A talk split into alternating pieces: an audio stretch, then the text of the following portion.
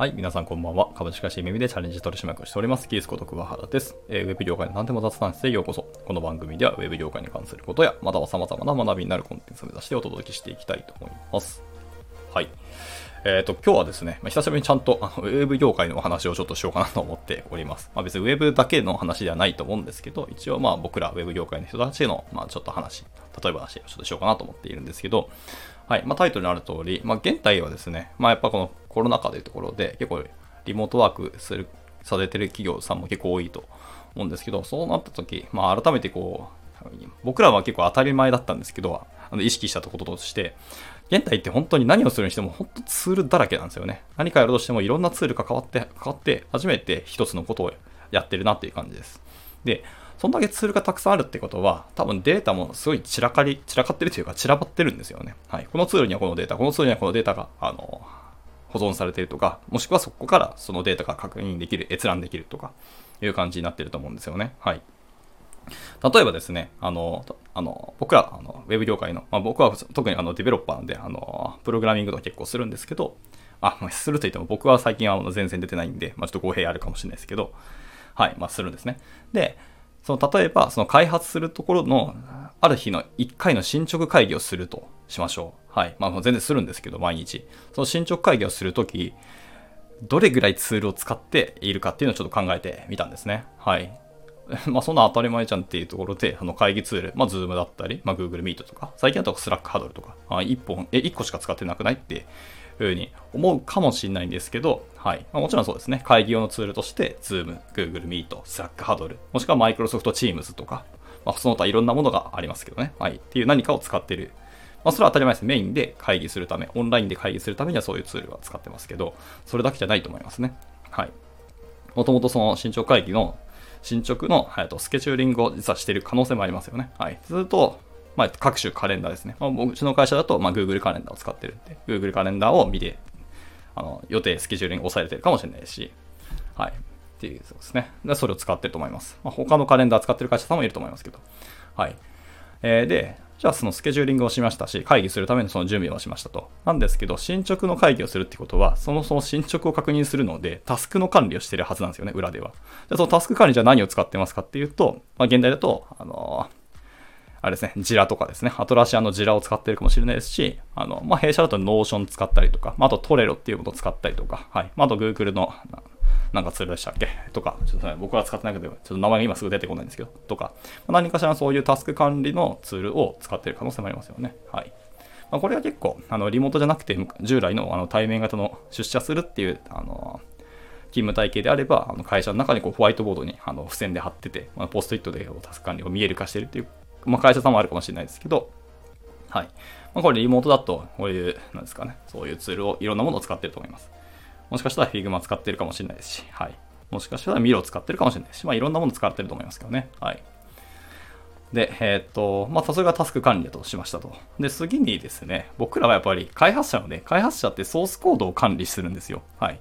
で、そのソースコードで、えー、っと、タスクの、まあ、どこまで進んだとか、もしかしたらプルリクエストが出て、この機能実装はって今レビューしてるかもしれないとか、で、その確認もしなきゃいけないんですよね。となると、えー、っと、まあ、GitHub とか GitLab、もしくは、まあ、また新しいのビットパケットとか、まあ、そういうソースコードの管理、バージョン管理ツールがやっぱあって、まあ、大体裏で Git を使ってると思いますけど、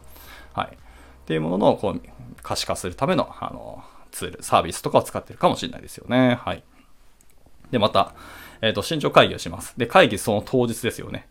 やっぱ議事録取りますよね、普通は。で、そうするとその何かしらのエディターを使いますよね。はい。まあ、あの、もしかしたらメモ帳かもしれないですけど、僕だったらその、バックダウンっていうものを使ったり、もしくはあの VS コードですね。はい。あの、開発者のエディターなんですけど、で、あの、マークダウン形式で書いたりするってもありますね。はい。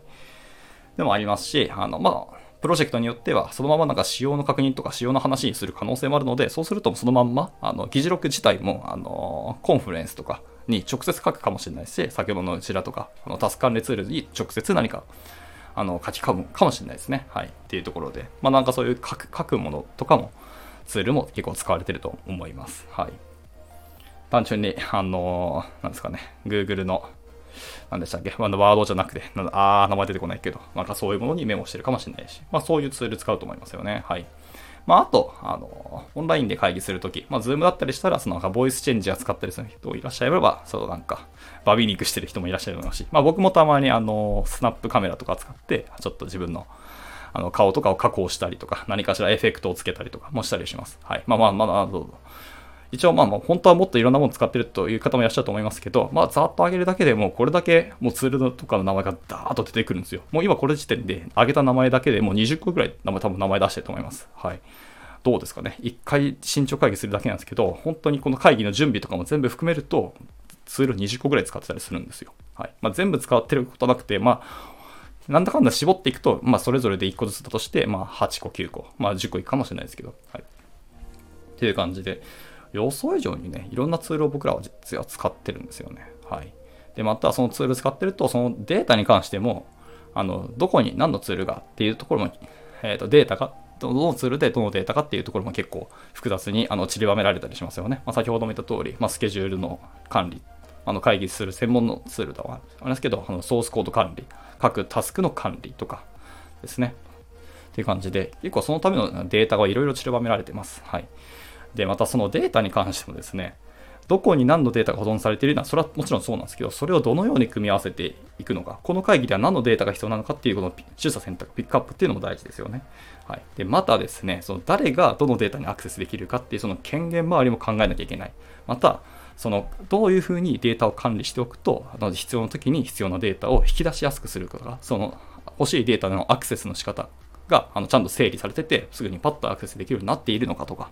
はい。そういうことを考えていかなきゃいけない。という感じで、現在はそのツールも散らばってるし、あのデータも散らばってるし、それのまた管理とか運用方法とかも考えないと、どんどん時間を奪われていくような仕事になってくるので、もうすごいいろんなことを含めて考えなきゃいけないなっていうふうに、あの、改めて感じたんですね。